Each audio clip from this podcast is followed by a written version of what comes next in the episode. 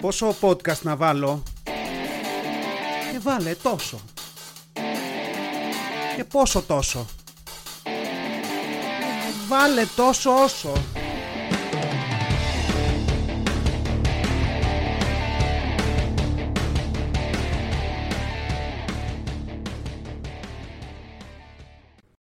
Γεια σας ρε παιδιά, καλώς τους. Επισόδιο 16. 16, 16 δεν μου λέει τίποτα, οπότε απλά επεισόδιο 16. Βασικά, μια, μια φωνή στο κεφάλι μου λέει τώρα το ένα μάτι να σου βγει και το άλλο να πετάξει, 16, αλλά αυτό είναι άσχετο. Επεισόδιο 16 λοιπόν, και θέλω να αποκαλύψω κάτι, θέλω να αποκαλύψω ότι έχω, έχω ένα focus group. Εντάξει, δηλαδή και λόγω της δουλειάς μου ας πούμε και των σπουδών μου γενικά έχω δουλέψει με focus groups, οπότε κάνοντας, ξεκινώντας αυτό το podcast, αποφάσισα να φτιάξω ένα focus group. Πρακτικά αυτό τι σημαίνει. Αυτό σημαίνει ότι από τους λίγους που ακούνε το podcast έχω βρει ένα group ακόμα λιγότερων κάποιων επιλεγμένων ανθρώπων οι οποίοι παίρνουν αυτά τα επεισόδια που βγάζω νωρίτερα από ό,τι όλοι οι υπόλοιποι. Λοιπόν, είναι σαν να έχω λοιπόν Patreons χωρίς να πληρώνουν, άρα σαν να μην τους έχω πρακτικά, οι οποίοι αυτοί παίρνουν τα επεισόδια και μου δίνουν ένα feedback. Τώρα, κάνω κάτι με αυτό το feedback. Σε γενικές γραμμές όχι γιατί πάλι ό,τι βλακιά θέλω να πω θα την πω, αλλά τέλος πάντων είναι ένα feedback, είναι ένα reality check, ε, το οποίο παίρνω ανατακτά χρονικά διαστήματα. Και αυτό το group λοιπόν των ανθρώπων, που στην ουσία αν το, αν το καλοσκεφτεί είναι τόσο λίγοι και τόσο λίγες που το ακούτε, που έχουμε πέντε ανθρώπους να αποφασίζουν για, άλλους, να αποφασίζουν για άλλους 15. Αυτό έχουμε. Αυτοί λοιπόν οι άνθρωποι ακούσανε το section, το segment ε, στο προηγούμενο podcast με τα λογοπαίγνια και μου είπανε τι φανταστική ιδέα, τι τρομερή ιδέα ήταν αυτή. Θα σας το δώσω ότι αυτοί οι άνθρωποι είναι πολύ παρόμοιοι με μένα, γι' αυτό και μπήκανε σε αυτό το focus group. Το πράγμα το οποίο σημαίνει ότι προφανώς δεν ξέρω να φτιάχνω focus groups, γιατί θέλω απλά focus groups που θα μου κάνουν validate αυτά που έτσι και θέλω να κάνω. Και δεν υπάρχει κανένα, καμιά ποικιλία σε αυτό το focus group. Και είναι άνθρωποι που κουβαλάνε τις ίδιες βλακίες που κουβαλάω στο κεφάλι μου τα τελευταία 40 χρόνια. Και έτσι νομοτελειακά μου είπανε τι ωραία φάση αυτή με τα λογοπαίγνια. Γι' αυτό λοιπόν το λόγο και έχοντας αυτό το validation που δεν έχει καμία εγκυρότητα ε, από αυτό το focus group, θα παίξουμε λίγα λογοπαίγνια ακόμα. Ένα σετάκι των 20, μισό λεπτό να βρω τα κινητά μου να σταριστώ, να πούμε άλλα 20 λογοπαίγνια. Όπως άσχημα και άθλια τελειώσαμε με πόνο το προηγούμενο podcast, έτσι να ξεκινήσουμε και αυτό. Και σας υπόσχομαι ότι μετά από αυτό τέλος. Άρα έχουμε ένα τρίλεπτο, όποιος θέλει το κάνει skip από τώρα, όποιος δεν θέλει, η λίγη και πιστή μένετε εδώ. Λοιπόν, η μουσικούλα είναι έτοιμη. There goes nothing. Έχει καλέσει ο Batman όλους τους σούπερ ήρωες για δείπνο και στο τέλος της βραδιάς τους δίνει αναμνηστικό μπρελοκάκι νυχτερίδα. Το βλέπει ο Spider-Man και του λέει «Ωραίο αυτό ρε man, από πού το πήρες» «Το έφτιαξα μόνος μου. Είναι χειροποίητο». Αποφάσισα να αλλάξω πάροχο ρεύματος εξαιτίας ενός φουσκωμένου λογαριασμού. Ήταν εκαθοριστικός. Ο νέος πάροχος μας έστειλε τον πρώτο λογαριασμό στην άλλη μεριά του δρόμου. Μάλλον ήταν απέναντι. Ρε φίλε, είμαι γαμάτος. Τι προφητεία έκανα πάλι. Μοστράδαμος. Και στο μπακλαβά έβαζα γαρίφαλο και στο κοκκινιστό κανέλα και στα σουτζουκάκια κίμινο. Η κοπέλα δεν εκτίμησε τίποτα. Ήταν μπαχάριστη. Ρε μαλακαγκούντα, κάνε πιο πέρα, δεν χωράμε. Και εσύ ρε μαλακισμένο ροκφόρ, τι κοιτάς, κουστάρι τσαμπουκά; Μανούρι. Όπως θα πατούσε ο Ιησούς στην έρημο, βλέπει κάτι Φαρισαίους να κατηγορούν μια γυναίκα για μοιχεία. Τους λέει ο αναμάρτητος πρώτος των λίθων Βαλέτο. Μα Ιησού, εδώ είναι έρημος, δεν έχει πέτρες. Και απαντά ο Ιησούς, παντού υπάρχει ένας λίθος. Ισχυρό ρεύμα αέρα που σε κάνει χάλια όταν προσπαθείς να κατουρίσεις σε εξωτερικό χώρο. Κατούριος άνεμος. Ήρωας της Ελληνικής Επανάστασης που λάτρευε τα γλυκά. Νικηταράς ο τουρτοφάγος είδος δεινοσαύρου που περηφανευόταν για το ύψος και την ταχύτητά του. Τυρανόσαυρος φλεξ. Χρησιμοποιείς προφυλακτικό. Κάθε μέρα εκτός Κυριακής. Ακαποτέ την Κυριακή. Βρήκα τρόπο για να ζεσταθώ στο σπίτι. Τυλίχτηκα με μια κουβέρτα και άρχισα να γυρίζω γύρω από τη μέση μου ένα πλαστικό στεφάνι. Έκανα χουχούλα χουπ. Ιογενής νόσος που κολλάει κατά τη διαμονή σε ενοικιαζόμενα καταλήματα. Airbnb. Σκέμει μια επενθύμηση στο κινητό και έγραφε «Ρε μαλακισμένε, έχει συνάντηση στις 12 με πελάτη». Ήταν Google Cadillac. Έψαχνα να αλλάξω τα θερμαντικά σώματα στο σπίτι και ένας φίλος μου πρότεινε ένα εκπληκτικό μάστορα. Ήταν καλό referral. Πόλη του νομού Τρικάλων που φημίζεται για την ασφάλεια των δεδομένων. Καλά backup. Αστυνομικό θρίλερ στο οποίο ο αυτοκινητιστής πρωταγωνιστής έχει άποψη για όλα. Νόμος και taxi beat. Γειτονιά της Καλυθέας που βγάζει πολύ καλούς ταινίστες ή τσιτσιπιές. Ρε εσύ, η δικιά μου έχει φάει ένα σκάλωμα και βλέπει ντοκιμαντέρ για το σοφρονιστικό σύστημα της Γαλλίας για τον 17ο αιώνα. Δεν μου απαντάει καν στα μηνύματα. Κοιμήσου, δεν βαστήλει. Ήταν δύο σπίτια χτισμένα δίπλα-δίπλα. Έγινε ένα σεισμός, το ένα έμεινε άδεικτο και το άλλο έπεσε. Ε, είναι μέσω τύχη. Δύο λεπτά και 50 δευτερόλεπτα αγνού πόνου. Αυτά ήταν και τα επόμενα 20 λογοπαίγνια. Έχουμε φτάσει στα 40 και έχουμε άλλα 57 έτοιμα. Τρέμετε. Σε άλλα θέματα, ξέρετε ποιο είναι το, το πιο δύσκολο γράμμα της αλφαβήτα. Ε; Αυτό που ο κόσμος κάνει λάθος περισσότερες φορές. Mm, σιωπή. Μην προσπαθήσετε καν, θα σας πω εγώ. Το πιο δύσκολο είναι το νι. Ναι, ναι, το νι, το νι. Τώρα θα μου πείτε γιατί. Βασικά γιατί οδηγούσα τις προάλλες και παρατήρησα κάτι και πραγματικά δεν μπορώ με άλλο τρόπο να εξηγήσω το γεγονός ότι στα μισά αυτοκίνητα νέων οδηγών που βλέπω υπάρχει αυτό σχέδιο νι και είναι και ανάποδο. Έτσι, για, και, για, για, να το καταλάβετε, να το πάμε από το δημοτικό ας πούμε, αντί να αρχίζει από κάτω αριστερά η γραμμούλα και να ανεβαίνει και να ξανακατεβαίνει και να ξανανεβαίνει κλπ. Αρχίζει από πάνω αριστερά μ; και κατεβαίνει τέρμα κάτω κλπ. κλπ. Καταλάβατε. Λοιπόν, όπου, δηλαδή πραγματικά, εδώ, όταν έχουμε αυτά τα αυτοκίνητα με αυτό το νι πάνω, για μένα είναι η φάση με ένα σπάρο δύο τριγώνι. Τριγώνι. Να δώσω ένα δύο δεύτερα εδώ να φύγει το μούδιασμα, αλλά ναι. Πετυχαίνεις δύο πράγματα τέλος πάντων. Γιατί και δείχνεις ότι είσαι νέος οδηγός και δείχνεις ότι σε νοιάζει μόνο αυτό σου. Γιατί; Γιατί μόνο εσύ το βλέπεις σωστά αυτό το νι στον καθρέφτη. Δεν το βλέπει κανένας άλλος σωστά. Είναι, είναι αυτό. Πώς είναι τα στενοφόρα; Έτσι, που γράφουν τη λέξη στο μπαρμπρίζ, στο μπροστά μέρος τους τέλος πάντων, όχι στο μπαρμπρίζ, δεν θα βλέπω οδηγός να οδηγήσει, που γράφουν τη λέξη καθρεφτισμένη με έναν τρόπο, γιατί πρέπει να μπορεί ο μπροστά οδηγός, ο μπροστά κόπανος, ας πούμε, να βλέπει ότι έρχεται ασθενοφόρο πίσω, να διαβάζει τον καθρέφτη του ambulance, ασθενοφόρο, και να φεύγει από τη μέση, ε. Γιατί βέβαια και δεν τους νοιάζει να διαβάζετε σωστά όταν το κοιτάς κανονικά, γιατί αν βρεθείς να στέκεσαι μπροστά από ασθενοφόρο και να προσπαθείς να διαβάσεις αυτά τα γράμματα, μάλλον στέκεσαι στη μέση του δρόμου, σε μισό δευτερόλεπτο θα σε πατήσει το ασθενοφόρο και θα το χρειαστείς έτσι κι αλλιώς για να σε πάει στο νοσοκομείο. Κάπως έτσι λειτουργεί αυτό. Λοιπόν, και, πραγματικά, η, η, μόνη περίπτωση που ένα ανάποδο νη, σαν αυτά που, που βλέπω, μπορεί να λειτουργήσει, έτσι, είναι αν ο οδηγός, ο νέος οδηγός, θα κάνει όλα λάθος, ξέρω εγώ, και βρεθεί να πηγαίνει σε μια κανονική ροή ενός δρόμου, αλλά με την όπισθεν. Οπότε τα μπροστά του αμάξια προφανώς θα δουν από τον καθρέφτη το νη κανονικά και θα σκεφτούν, Α, ένας νέος οδηγός που έχει μπερδέψει το πίσω με τον μπροστά, ξέρω εγώ. Μόνο, μόνο τότε παίζει σωστά αυτό. Έτσι. Και, ε, και από την άλλη σκέφτομαι ότι αυτά τα νη, αυτά τα χειροποίητα νη, είναι και το, το, το ένα άκρο της τσιγκουνιάς. Δηλαδή, δεν δίνεις 3 ευρώ για να πας να πάρεις το έτοιμο νη.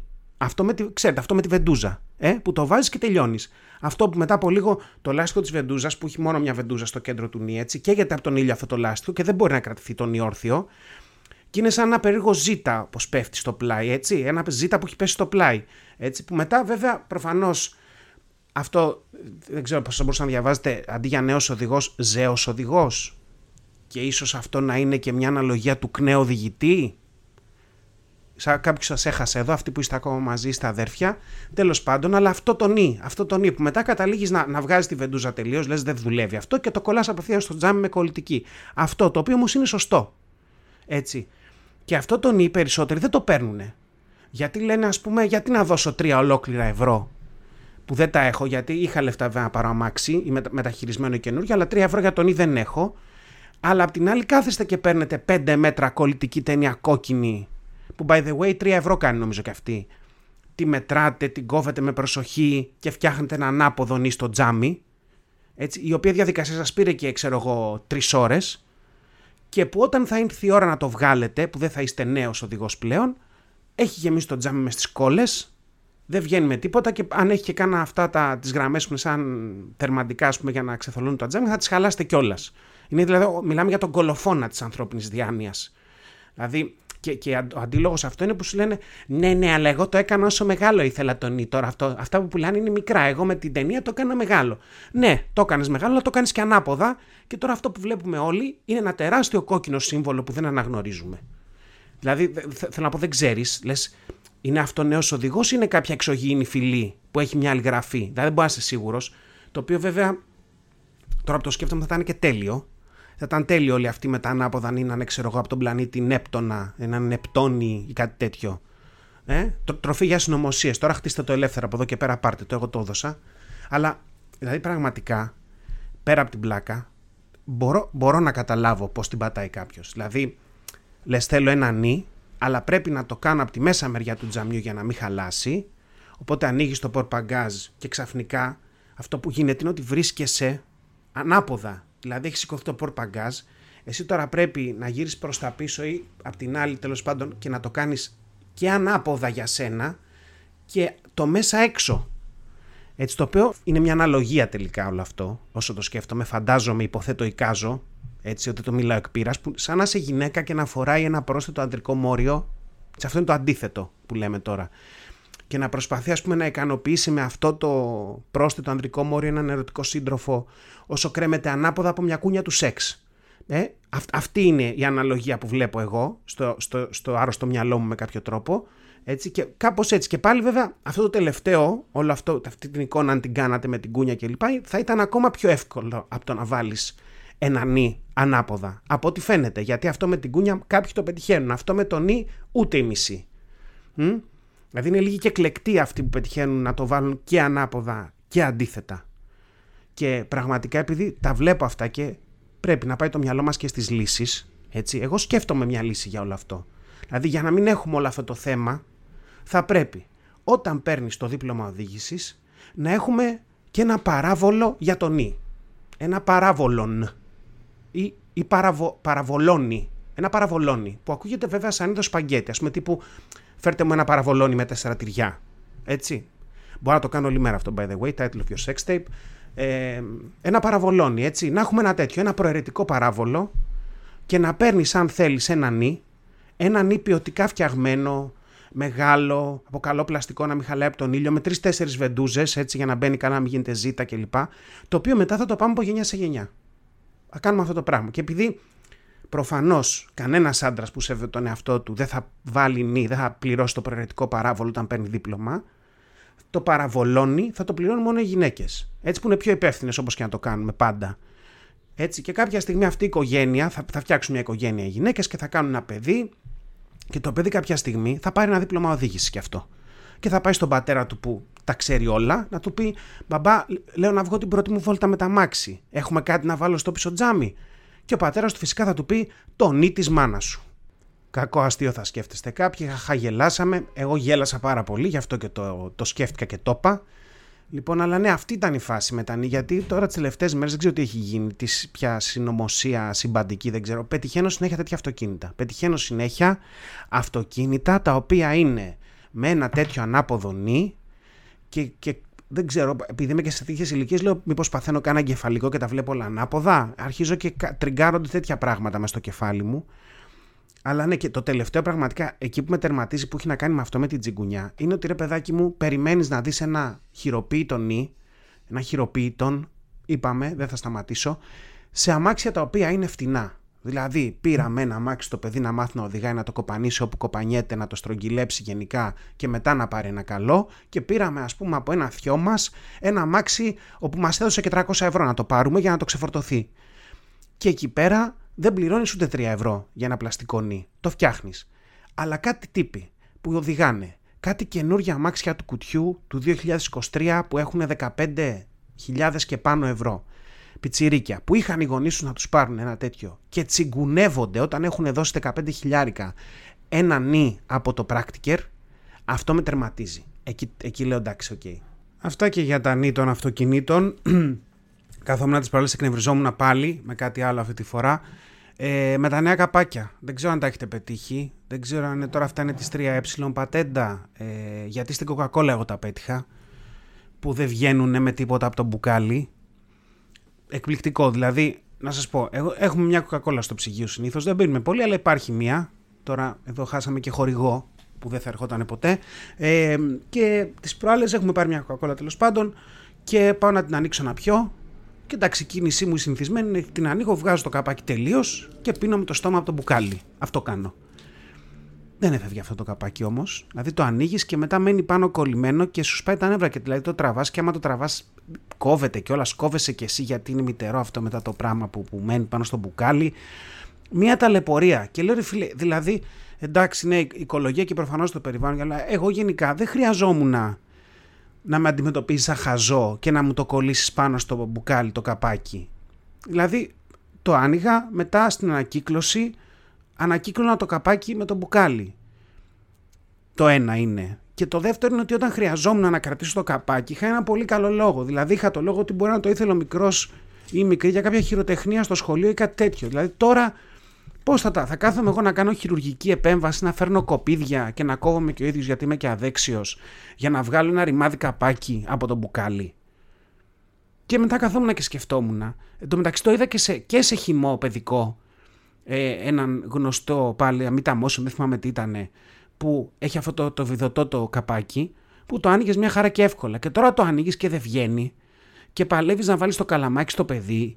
Και εκεί που έλεγες στο παιδί, πρόσεχε θα τον χύσει, γιατί πάντα δίνεις ένα χυμό στο παιδί, πατάει λίγο παραπάνω το χυμό, του έρχεται στη μούρη, χύνει λίγο. OK. Okay. Title of your sex tape, ντροπή. Ε, τώρα το, το παθαίνω εγώ και θα αρχίσει το παιδί να μου λέει πατέρα, πρόσχε πάλι με το καπάκι μας κάνει σκόλο ε, με, με τους χυμούς. Δηλαδή είναι, είναι τρομερό.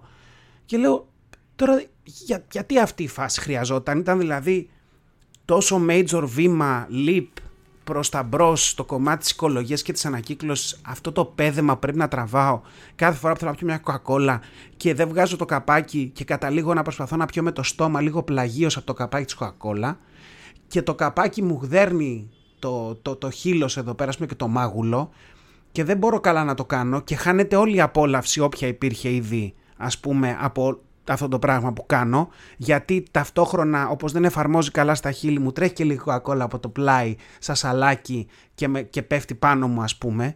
Και είναι ένα λάθος, ένα, όλο αυτό είναι ένα τεράστιο λάθος που έχει γίνει. Δηλαδή δεν παλεύεται αυτό με το καπάκι. Και είναι η ένδειξη του ότι πραγματικά όταν είσαι ενήλικας και δεν μπορείς να φερθείς σαν τέτοιος καταλήγει η αγορά και τα προϊόντα όλα να, να, να προσαρμόζονται στον ηλίθιο. Δηλαδή, έτσι είστε, πάρτε το καπάκι τώρα κολλημένο πάνω. Δεν ξέρω ποιο είναι το επόμενο στάδιο. Δεν ξέρω αν υπάρχει επόμενο στάδιο από αυτό για να μην κάνουμε και κάτι ακόμα μπορεί να κάναμε λάθος ή με πιο άλλο προϊόν. Αλλά είναι, είμαι, δηλαδή δεν ξέρω τι θα κάνω. Θα πρέπει να κάθομαι να μου βάζουν δουλίτσα και για κάθε καπάκι, κάθε μπουκάλι κοκακόλας που θέλω να ανοίγω. Τώρα, τι θα γίνει με τα καρότσια; Τα αναπηρικά και όλη αυτή τη φάση που ανακυκλώναμε καπάκια για αναπηρικά καρότσια, άμα αρχίσουν όλοι να βάζουν αυτά τα μία αποσπόμενα, δεν ξέρω πώς θα πάει αυτό το, αυτή η φασούλα. Και γενικά, ότι θα παλεύεις, ας πούμε, μπορεί να, σε, να έχεις διψάσει όσο δεν πάει και να προσπαθείς να ανοίξεις ένα μπουκάλι νερό και να, πιείς, και να το καταπιείς το νερό και να το απολαύσεις και παρόλα αυτά να μένει ένα καπάκι κολλημένο και δεν ξέρω αν τελικά θα πρέπει να ανακαλύψω ή να, να, ανακαλύψω, να, να αναπτύξω μάλλον μια τεχνική οποία, με την οποία τι θα κάνω. Θα βάζω όλο το μπουκάλι μέσα στο στόμα και το στόμιό του και το καπάκι και θα πίνω έτσι και στο τέλος θα πρέπει να κάθομαι όταν το βγάλω από το στόμα μου να γλύφω το καπάκι που θα έχει μείνει μέσα κοκακόλα ή οτιδήποτε άλλο έχει το μπουκάλι για να το καθαρίσω. Έτσι. Και όλη η σκέψη εδώ έχει καταντήσει σε μια ιδέα που δεν θέλω να τη σκέφτομαι και σταματάω λοιπόν αυτό το segment εδώ αρκετά. Θα συνεχίσουμε με ιστορίες μαραθωνίου. Πήγα τις προάλλες και έτρεξα στην Αθήνα, είχε τον ημιμαραθώνιο ε, και μέσα στο πλαίσιο του ημιμαραθωνίου προφανώς υπήρχε και ένα πεντάρι που είναι το αγωνισμά μου. Έτσι το έχουμε πει, 5 χιλιόμετρα πάω και τρέχω, μέχρι εκεί μπορώ, μετά τα 5 καταραίω και πήγα λοιπόν και έτρεξα όλα καλά, μια χαρά, προσωπικό ρεκόρ εκεί κάπου στα 29, λίγο κάτω από 29 λεπτά, 28 μισή τέλος πάντων όλα καλά. Αλλά ε, είχε πλάκα όλη η εμπειρία, ήταν ωραία να τρέχεις στην Αθήνα με τους δρόμους άδειους από αυτοκίνητα κλπ. Αλλά είχε πολύ πλάκα να παρατηρώ όλο τον κόσμο που είχε πάει. Δηλαδή, ένα τελείω ετερόκλητο πλήθος. Προφανώς έβλεπες τους ανθρώπους που ήταν εκεί γιατί γυμνάζονται τακτικά και τρέχουν κλπ. Fit πολύ και με τα αυτά τους, τα σοτσάκια τους, τα κινητά τους εκεί δεμένα με τον εξοπλισμό, τις μπαντάνες, το ένα το άλλο. Και εγώ σχετικά εξοπλισμένος, θα πω. Αλλά είναι και αυτό το πράγμα, ρε παιδί μου, με τα 5 χιλιόμετρα. Συνειδητοποιούσα πόσο, πόσοι άνθρωποι που δεν θα έπρεπε καν να τους επιτρέπεται να τρέξουν, πάνε γιατί ας πούμε είναι το, το μικρότερο που μπορεί να κάνει κανείς και, και κάπου όταν πηγαίνεις να το κάνεις σοβαρά όπως πήγαινα εγώ, σε τερματίζει όλο αυτό, σε ενοχλεί. Δηλαδή το πεντάρι ξεκάθαρα τραβάει όλους εκείνους οι οποίοι δεν θέλουν να ασχοληθούν σοβαρά με το τρέξιμο. Ήμουνα εγώ σε ένα γκρουπ εκεί στο τρίτο γκρουπ που ξεκίνησε και υπήρχε άνθρωπος, ανέχτη το Θεό σας, που ξεκίνησε να τρέχει περπατώντας και στα 50 μέτρα από την εκκίνηση που εγώ πάλευα να φύγω από όλους αυτούς που πηγαίναν μόνο για το χαβαλέ, είχε σταματήσει λίγο πιο μπροστά και έβγαζε φωτογραφία αυτούς που ερχόντουσαν. Δεν ξέρω, έκανε κάποιο φωτορεπορτάζ μέσα από τον αγώνα. Ε, είχαν κατέβει και άλλοι μαζί και τρέχαν όλοι μαζί και τι ωραία, να βγάλω φωτογραφία. Δηλαδή, λέω ρε παιδιά, συγγνώμη. Τι φάση. Δηλαδή, μέσα σε όλο αυτό το πλήθος υπήρχαν άνθρωποι που ήταν ξεκάθαρα. Πούμε, δεν μπορούσαν καν να τρέξουν. Λόγω βάρους, λόγω ηλικίας, οτιδήποτε. Ή, ή κάποιοι άλλοι με παιδιά, με καρότσια. Το οποίο εντάξει τώρα πέρα από την κρίνια είναι ωραίο. Είναι πάρα πολύ ωραίο να κάνεις τέτοια πράγματα και να κατεβαίνεις. Ε, αλλά, δηλαδή, δεν ξέρω, καλό θα είναι ίσως αυτούς τους αγώνες να υπάρχει και μια κατάσταση στην οποία σου λένε έλα να περπατήσεις ένα χιλιόμετρο για το Instagram και τις φωτογραφίες και να σου δώσω και ένα μετάλλιο στο τέλος να χαρίσει ένα πλαστικό ξέρω μετάλλιο για να πάνε όλοι οι υπόλοιποι και να τρέξουν. Δηλαδή καταλαβαίνω τη χαρά της συμμετοχής έτσι, αλλά και εμείς οι υπόλοιποι που πάμε εκεί για, για, για, είναι κάτι άλλο για μας αυτό. Δηλαδή για μένα, εγώ δεν ήμουν εκεί για καμία χαρά, για τη χαρά της συμμετοχής. Δηλαδή ήμουνα, είμαι στο, στο, στο group των ανθρώπων που είναι εκεί για, την, για να επιβεβαιώσουν όλες τις λάθος και σωστές επιλογές ζωής που έχουν κάνει και τους οδήγησαν σε εκείνο ακριβώς το σημείο. Έτσι. Και έχεις όλους αυτούς οι οποίοι πάνε εκεί για το Instagram και ακόμα χειρότερα έχεις κάποιους οι οποίοι πάνε για το Instagram, δεν έχουν προπονηθεί καν και είναι καλύτεροι από σένα. Εκεί είναι το χειρότερο. Δηλαδή, εγώ είμαι εκεί να πονάω, να αγωνίζομαι, να αρχίσουν να με τραβάνε προσαγωγή από εδώ, από εκεί, δεν ξέρω οτιδήποτε μπορεί να με τραβήξει, με τραβάει. Και είναι οι άλλοι, 24 χρονών ξέρω εγώ, που δεν έχει δει βαράκι στα δύο μέτρα και δεν ξέρει καν τι είναι βαράκι, έτσι, ή δεν ξέρει και δεν χρειάζεται να ξέρει τι είναι οι διατάσεις που εγώ κάθομαι και κάνω 10 λεπτά πριν διατάσεις για να μην διαλυθώ. Και έρχεται και κάνει 3 λεπτά κατά το δικό μου χρόνο, χωρίς να υδρώσει. Χωρίς να τερματίσει, ας πούμε, λαχανιάζοντας σαν γερμανικός πειμενικό που έχει κυνηγήσει πρόβατα σε κάποιο βουνό για δύο ώρες. Εντάξει. Και τρία λεπτά κάτω από τα δικά μου, ας πούμε, 29 ή 30 ή 28, που τα έχω πιάσει κάνοντας εντατική προπόνηση για 6 μήνες. Έτσι και μετά, ας πούμε, ξέρω εγώ, φτάνει στον τερματισμό και όχι δεν είναι λαχανιασμένη. Α πούμε, είναι οι φίλοι της και την περιμένουν χαλαρά και αού χαβαλές και της δίνω να πιει και κρεμοτσίνο κάραμελ, ξέρω εγώ. Και εγώ απ' την άλλη θέλω διασωλήνωση, αιμοκάθαρση, εξομολόγηση και ακουόγραμμα, ας πούμε. Δηλαδή και, και η πλάκα είναι αυτό ότι όλο αυτό το κάνει τόσο εύκολα και άκοπα και τι ωραία για ένα Instagram post. Δηλαδή και, και για εκείνη μετά που τελειώνει δεν είναι τίποτα. Είναι τώρα τι θα βρούμε να αποστάρουμε μετά. Εγώ, άμα τερματίσω το πεντάρι, όταν τερματίσω το πεντάρι, νιώθω καλά για τον εαυτό μου για, για, για εβδομάδα, ας πούμε. Δηλαδή για ό,τι άλλο μου συμβεί δεν, δεν, δεν, δεν με επηρεάζει, δεν έχει σημασία γιατί έχω τελειώσει το πεντάρι. Και δεν ξέρω, δηλαδή πρέπει να βρεθεί μια λύση. Από τη μεριά μου εγώ αυτό, να φτιάξουμε ένα πεντάρι, τεσσάρι, τριάρι, οτιδήποτε, ένα Instagram κάτι. Να πάνε εκεί όλοι όσοι το κάνουν τόσο εύκολα και δεν τους νοιάζει, όλοι αυτοί που το κάνουν για τη χαρά της νίκης, της συμμετοχής, όλοι αυτοί από, για τους οποίους από αυτόν τον αγώνα δεν εξαρτάται το είναι τους ας πούμε. Όλοι αυτοί να πάνε εκεί. Δηλαδή εκείνοι που δεν έχουν αυτή την αόρατη κλωστή που συνδέει ένα απλό αγώνισμα δρόμου, μια χαρά γιορτή του αθλητισμού με, τη με την ίδια τους την ύπαρξη. Αυτοί να πάνε εκεί και να έχουμε και ένα κανονικό. Τώρα το κανονικό με πολλά εισαγωγικά με όλα αυτά που έχω πει, αλλά τέλος πάντων για όλους εμάς τους υπόλοιπους. Δηλαδή θα έχει και πιο πολύ ανταγωνισμό, θα έχει λιγότερα νεύρα στη δικιά μου τη μεριά και αλλωνών. Εντάξει. Δηλαδή σε ένα, σε ένα αγώνισμα ας πούμε, ανθρώπων της ηλικίας μου που παλεύουν να αποδείξουν κάτι στον εαυτό τους μέσα από αυτό το τρέξιμο, έχεις στο τελείωμα ένα stand με τα μετάλλια, ένα ας πούμε με μπανάνες και χυμούς και ένα με ψυχολόγους που θα αναλαμβάνουν κόσμο επιτόπου. Δηλαδή, ειδικά όσους δεν τερματίζουν και αποτυχάνουν σε αυτό το minor πράγμα, ένα πεντάρι και δεν μπορούν να τερματίσουν, να πηγαίνουν στον ψυχολόγο κατευθείαν. Που να ξεκινάνε πρώτη δημοτικού το ψάξιμο, τι έφτεξε και πώς οδηγήθηκα εδώ, να προσπαθώ να πάρω αυτή την επιβεβαίωση μέσα από ένα τρέξιμο και δεν τα καταφέρνω. Έτσι. Γιατί πραγματικά απ' την άλλη, στο δεκάρι, στα 10 χιλιόμετρα δεν τα έχεις αυτά.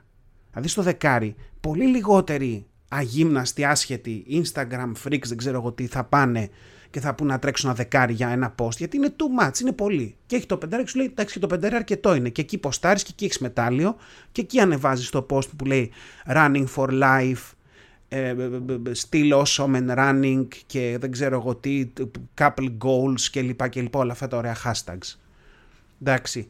Γιατί όλοι αυτοί καταρχάς βαριούνται να τρέχουν για καμιά ώρα που είναι το δεκάρι. 50 λεπτά, μια ώρα, εκεί είναι ένας καλός χρόνος, βαριούνται να το κάνουν. Οπότε πάμε να τους φτιάξουμε ένα δικό τους, να ξεμπερδέψουμε και όλοι οι υπόλοιποι. Δηλαδή πήγα εγώ, πραγματικά πήγα στο πεντάρι και πάλι ξέχασα ότι στον τερματισμό σε βγάζουν φωτογραφίες και ενώ έπρεπε να προσπαθήσω ας πούμε να, να, να δείχνω λίγο σαν άνθρωπος και όχι σαν κάποιος που τον μαστιγώνει ένας από πίσω για να τρέξει και ταλαιπωριέται, δεν το έκανα και μου στείλανε να αγοράσω άμα ήθελα, που σιγά με τις πάρω αυτές τις φωτογραφίες, 7 φωτογραφίες στις οποίες όλες είμαι με σκυμμένο το κεφάλι, κοιτάω το πάτωμα, το έδαφος, που παλεύω να τρέξω και το μόνο που φαίνεται στο κεφάλι μου είναι αυτή μια μπαντάνα κακόγουστη που φόραγα ας πούμε και τίποτα άλλο. Μα αυτό δεν κάνουμε δουλειά. Δηλαδή αυτό δεν είναι Instagram post ή το άλλο στην Νέα που είχα πάει και είχα σηκώσει το κεφάλι, αλλά ήμουνα λες και πραγματικά ε, κάποιος μου έγδερνε την πλάτη με, με, με κοτετσόσυρμα, δεν ξέρω εγώ τι, που ήμουνα λες και με βασανίζανε. Το ξέχασα. Το ξέχασα και δεν έχω ούτε εδώ, ας πούμε. Αλλά αυτός ακριβώς είναι ο γνήσιος, ο πεντάρης, ο ταλέπας, ο 40χρονο ή όσο θέλετε βάλτε, που πάει για αυτό το πράγμα γιατί εγώ εκεί τι έπαθα, έτρεχα μαζί με έναν μικρότερο σε ηλικία από σχεδόν την αρχή του αγώνα, ο οποίος με, με πέρναγε, με είχε περάσει κάνα δύο φορές, τον πέρναγα, με πέρναγε. Οπότε είχα κάτσει ύπουλα και όμορφα πίσω του και περίμενα την κατάλληλη στιγμή. Και εκεί που ήμασταν στα, ξέρω εγώ, 50 με 100 μέτρα πριν τον τερματισμό, έριξα ένα σπριντ με το κεφάλι κάτω, τον πέρασα, δεν του έκανα κολοδάχτυλο, δεν είναι αυτό με στα πλαίσια της ευγενούς άμυλας προφανώς, αλλά ήταν ένα mental κολοδάχτυλο που έπαιξε. Τον πέρασα, δεν πρόλαβε καν να αντιδράσει.